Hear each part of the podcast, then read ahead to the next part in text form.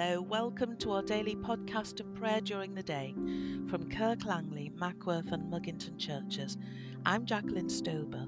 Today is Tuesday, the 15th of December. O God, make speed to save us. O Lord, make haste to help us. Your words have I hidden within my heart, that I should not sin against you. Saviour eternal, life of the world unfailing, light everlasting, and our true redemption. Taking our humanity in your loving freedom, you rescued our lost earth and filled the world with joy. By your first advent, justify us. By your second, set us free, that when the great light dawns and you come as judge of all, we may be robed in immortality and ready, Lord, to follow in your footsteps blessed, wherever they may lead.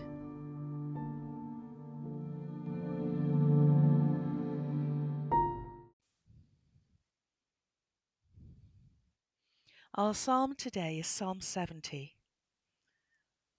Come quickly to me, O God. O God, make speed to save me. O Lord, make haste to help me. Let those who seek my life be put to shame and confusion. Let them be turned back and disgraced who wish me evil. Let those who mock and deride me turn back because of their shame. But let all who seek you rejoice and be glad in you. Let those who love your salvation say always, Great is the Lord. As for me, I am poor and needy. Come to me quickly, O God. You are my help and my deliverer. O Lord, do not delay. Come to me quickly, O God. O God, our helper and defender, deliver us in our weakness, answer our longings, and vindicate our faith, that we may see your glory in Jesus Christ our Lord. Glory to the Father, and to the Son, and to the Holy Spirit, as it was in the beginning, is now, and shall be forever. Amen.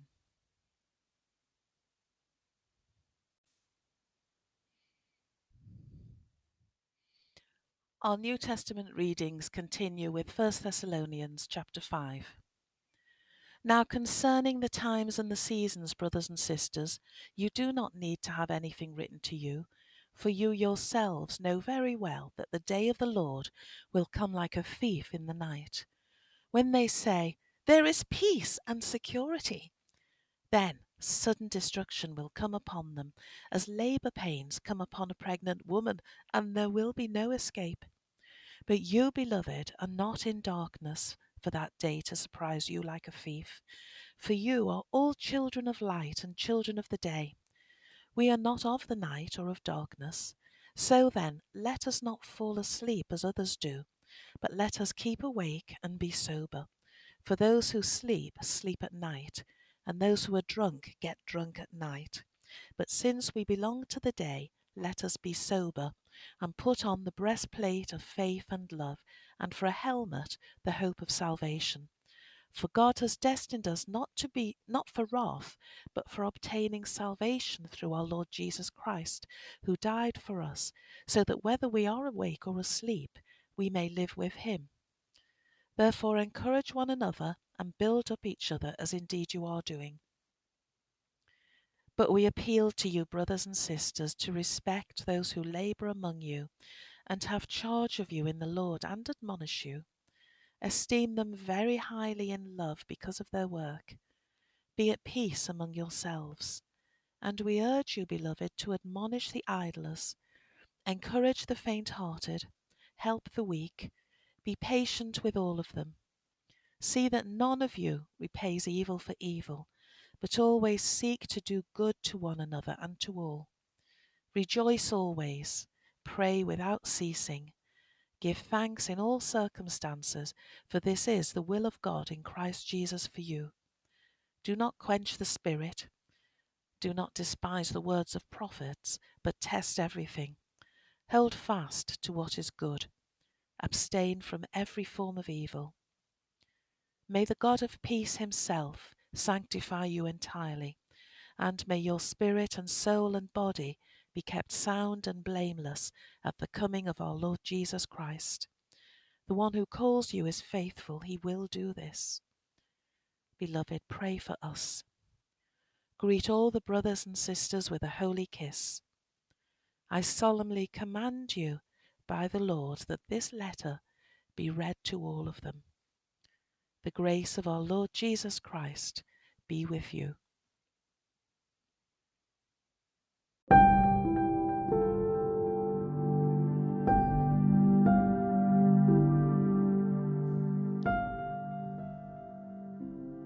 Let us pray.